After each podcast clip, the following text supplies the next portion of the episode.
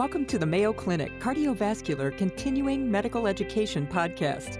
Join us each week to discuss the most pressing topics in cardiology and gain valuable insights that can be directly applied to your practice.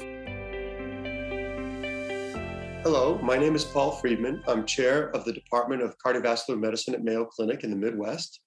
And today I have the pleasure of speaking with my colleague, Dr. Grace Lin, vice chair for the Division of Circulatory Failure expert in the management of heart failure patients. Dr. Lin, thank you for joining me. Thanks so much for having me. So, uh, today I want to talk about MitraClip and management of mitral regurgitation to help people with heart failure. First of all, what is functional mitral regurgitation? It's a great question. So, functional mitral regurgitation is a, it's a pretty common problem that we see in the heart failure clinic. You know, we distinguish functional mitral regurgitation from what might be termed primary or organic mitral regurgitation because there are differences in how we approach patients and how we approach management. So we typically think of functional mitral regurgitation as, as something that's that's secondary that happens to the mitral valve because of what's happening in the rest of the heart. So in heart failure, we expect that the ventricle will remodel. So if the patient has ischemic cardiomyopathy, there may be regional wall motion abnormalities. If the patient has a dilated cardiomyopathy, the ventricle will be enlarged and that'll have effects on the mitral valve structure. Instead of thinking of mitral regurgitation that's because of a direct problem to the mitral valve, like a flail leaflet, in this case, we have changes to the mitral valve architecture. So the annulus will change, become dilated in patients with dilated cardiomyopathy. It'll become a little bit flatter. That results in some tethering of the, of the leaflets. If the patient has regional wall motion abnormalities, for example, because they had a prior infarct, we might expect that to, to pull down or to change the position of the papillary muscles, and that can affect the mitral valve. So, so basically, what we're saying is that it's it's a problem with the ventricle that then causes a secondary problem with the mitral valve, and it leads to problems with coaptation, and that's what results in mitral regurgitation. So fundamentally, when you're looking at it with an echocardiogram, you can clearly see the difference between organic and functional mitral regurgitation. I would say so. I mean, you know, when I approach one of these patients in the echo lab, because in addition to seeing patients in the heart failure clinic, I'll also be reading their echoes and, and, and interpreting the echoes as I'm seeing the patient. That I always look at the mitral valve when I see a patient with severe mitral regurgitation and think, what's the mechanism? Because that that's immediately how I split my mind how I think about treating this patient. So I can see that there's a problem with the mitral valve itself there's prolapse or there's a flail segment, or I could see that that it's really a ventricular problem. Ventricular problem leading to changes in mitral valve architecture, and then maybe hemodynamic changes, increased preload, um, other factors that that lead me to think that the mitral regurgitation is secondary to other things that are happening in the heart. So you in heart failure clinic, you see a patient and you notice that they have functional mitral regurgitation. How do you treat that? And How does that fit into the overall treatment paradigm? So, in contrast to a patient that has primary or organic mitral valve disease, where I think that the problem is that the mitral valve is abnormal, it's flail or it's prolapsed, and I need to fix that mitral valve because that's called mitral regurgitation, and the mitral regurgitation caused the heart failure. Here, I'm thinking that that it's more of a structural problem with the heart, ventricular problem, hemodynamic problem that's led to functional mitral regurgitation. So I think more about how can I change the structure of the heart? How can I change the hemodynamics? So, what can I do to improve this patient's heart failure that will hopefully help the heart to remodel in a way that the mitral regurgitation gets better? So, I think first, um, is this a patient who's volume overloaded? Can I tell that from the physical exam, or do I see increased filling pressure on the echo that tells me what I need to do is offload this patient by decreasing preload and putting the patient on higher doses of diuretics? And also look to see whether this is a patient that can be optimized with medical therapy. So we know that guideline directed medical therapy aimed at improving hemodynamics and neurohormonal blockade that that can help to improve um, function and hemodynamics of the heart, then that may lead to improvement in mitral regurgitation. Which is another important point about functional mitral regurgitation is that it's dynamic and it really changes depending on what a, a patient's particular presentation is like that day. So, for example, someone comes into the hospital very, very volume overloaded, we might expect to see more mitral regurgitation than at a later time when we had a chance to optimize them, put them on medical therapy, and to diurese them, then maybe the mitral regurgitation is a little less prominent. So the heart volume becomes a little smaller, the leaflets then get closer together, and you get less leakage, kind of thing.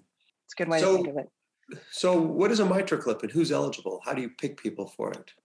So MitraClip is um, it's really been an interesting technology and kind of a game changer in how we think about mitral regurgitation. Because I think, you know, for a lot of times, um, a lot of years, that we thought of mitral regurgitation as something that happened with a later stage of ventricular remodeling. So the patient has progressive heart failure, progressive LV remodeling, and then they end up with functional mitral regurgitation and that that's a consequence of what's happening to the heart and what's happening with heart failure and we wouldn't necessarily think to fix it because the patient might be too high risk of surgery and they, they may not necessarily have a lot of mortality or survival benefit from doing that.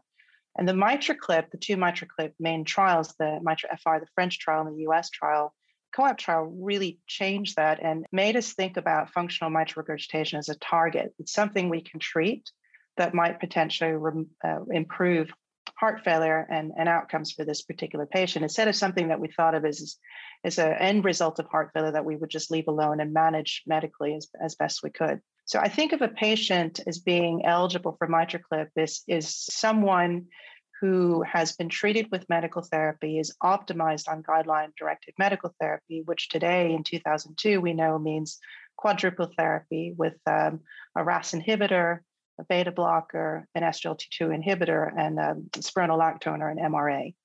We know that those patients who are maximally optimized with medical therapy and still have severe mitral regurgitation are symptomatic, that those are the patients that we can probably help with MitraClip or a TEER, I guess is the preferred term now, which is the transcatheter edge edge repair of, of the mitral valve. And that that uh, optimization of medical therapy is really the key it's to find those patients that have been completely medically optimized and still have severe MR. Those are the patients that are most likely to benefit. So, just at a very high level, what is the procedure? What's done? So, the procedure is done in the cath lab. So, rather than thinking of an open heart surgery a conventional mitral valve repair surgically, it's a procedure that we do in the cath lab. And it's just like it sounds it's an edge to edge repair. If you think of the old um, Alfieri stitches, you could sometimes still see those um, in the echo lab where uh, you look at the mitral valve and it looks like it's kind of clipped in the middle. The surgeons put a little stitch in the middle of the valve and you can see the mitral valve opening, but that middle part always stays together. So that's what the clip does in effect is that in the cath lab, we can use um, an interventional approach, a non-surgical approach to place this clip on the mitral valve. And if one clip is sufficient, you can use that to reduce the amount of mitral regurgitation. The valve will probably still leak some, but a lot less than before. And in some cases, if one clip isn't enough, you can put multiple clips on to get a better result and less residual mitral regurgitation. So, with one clip, then, if the leaflets aren't coapting in the middle, they're now stuck together there, and you have two smaller orifices on either side of the clip. Yeah, exactly. So again, if you if you think about how this looks like from a short axis image of the mitral valve, where you, you could see that that clip down, if you think of the donut, and then you see that clip down section in the middle, and then on either side, two orifices that open and close. So, what kind of outcomes were seen in the COAPT trial and the MITRA FR trial? What might patients expect? Is my first question. And the second one will be the two trials didn't show the same outcome in terms of benefit. And I'd like you just to comment on that and the impact on patient selection. Yeah, there's really been a lot written about that topic. And I think it was really a surprise to people first when COAPT was positive, and second, then when the French trial wasn't. And, and really to think about how to reconcile those results. But I think actually the two trials are very complementary because I think a really important difference between the two trials was how they selected patients. So COAPT, for example, was a positive trial because the main thing was that they were able to show this improvement in survival, which the French trial was not. Even though the two trials enrolled similar patients with advanced heart failure and dilated hearts, who had significant mitral regurgitation, there were subtle differences in the two patient populations that I think are really, really important in terms of patient selection. And if you think about it, when you put the two trials together, it really tells a story about how we think about managing heart failure and overall fits with what we've we've thought about functional mitral regurgitation and how our thoughts have evolved over the years. So looking at the two patient populations side by side, both trials required that patients were maximally optimized on medical therapy, but the COAPT trial had a fairly strict enrollment criteria where the enrolling physician would have to present the patient to a central committee and justify the type of medical therapy that had been prescribed. Um, and, and having been someone who enrolled in the trial, I can testify to how strict those were criteria were so that it was important to document if patients were not able to reach a particular target of medical therapy, why that was, so that the committee could be very satisfied that, that everything had been done and this patient was maximized. The MITRA FR trial also required that patients be intensified on medical therapy, but left that to the treating team, to the local team. So there wasn't that centralized committee. Then, when you looked at the outcomes side by side in the GDMT arm, the medical arm of COAPT, those patients had somewhat better reduction in functional mitral regurgitation with medical therapy alone, less heart failure events. So it suggested that maybe the medical therapy was more intense or at least more um, more uniform in that group than it was in the mitra fr group. So that's really one important difference. The second difference was that the COAPT trial put a cap on how big the ventricles could be so 70 millimeters, which is in the new heart failure guidelines, uh, ventricles of less than 70 millimeters is a criteria for being eligible for MitraClip, and that comes directly from the COAPT trial. So the COAPT trial selected people with smaller ventricles and more severe mitral regurgitation. So you could say, in a way, it's disproportionate MR for the size of the ventricle, whereas in mitral FR, the ventricles tended to be bigger. And the ERO, or the way that we, we graded the severity of MR, suggested that the MR was not as severe. And then the third difference was that the people in the COAPT trial had on average a higher NT-proBNP, suggesting they may be sicker and a little bit more decompensated. So in, in a really high level, you could say in the COAPT trial, they, they really selected the patients with the strictest and most intensified medical therapy, where the ventricles were, were not necessarily too big, but they had the most severe MR. So it's a really, really highly selected group. So the, the way that I, I take away points from that is that there may be patients where the ventricle is too big, so it's kind of the past the point of no return, and maybe treating the functional mitral regurgitation isn't going to improve things. But they are patients that have reached that point or the sweet spot where the ventricle is remodeled just enough, you've given just enough medical therapy, and now's the time to do the repair with the mitral clip, and maybe the patient will have benefit. Well, that makes a lot of sense. That's really clear. And it just underlines the importance of patient selection to get benefit. Mm-hmm. You pointed out that there's a reduction in mortality. What other benefits might patients see from undergoing the MitraClip procedure if they're appropriately selected? I would say that the optimal outcome for me when I'm setting a patient for MitraClip procedure is that I want to see the types of benefits that I would see with any type of therapy for heart failure. That is, I'd like to see an improvement in their hemodynamics. So, a patient with decompensated heart failure, mitral regurgitation, I expect the filling pressures to be quite high, and then pulmonary hypertension, which is secondary, would be quite high, or the RVSP would be quite high. Um, these patients may have more advanced renal function as a consequence of having advanced heart failure. So I would expect to see symptoms improve. I expect to he- see hemodynamics improve, including secondary pulmonary hypertension. And then in some cases, as we treat these patients, maybe there would be an improvement in, in other parameters as well, such as renal function.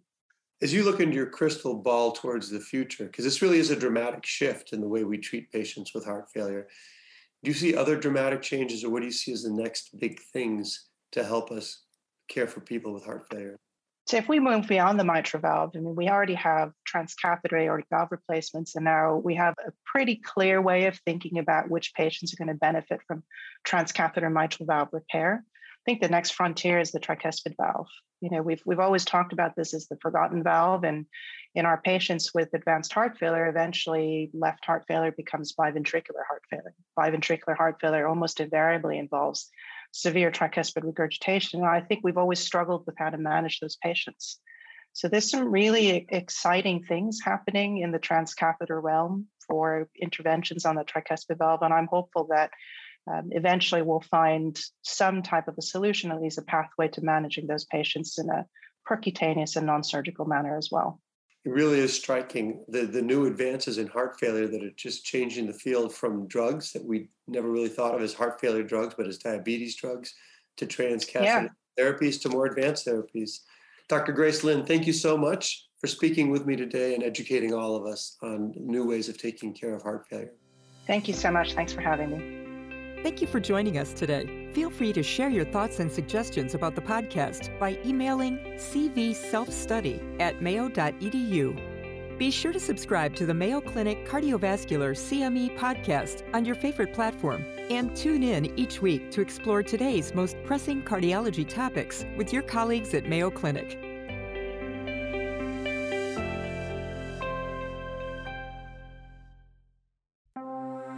This has been a Mayo Clinic podcast.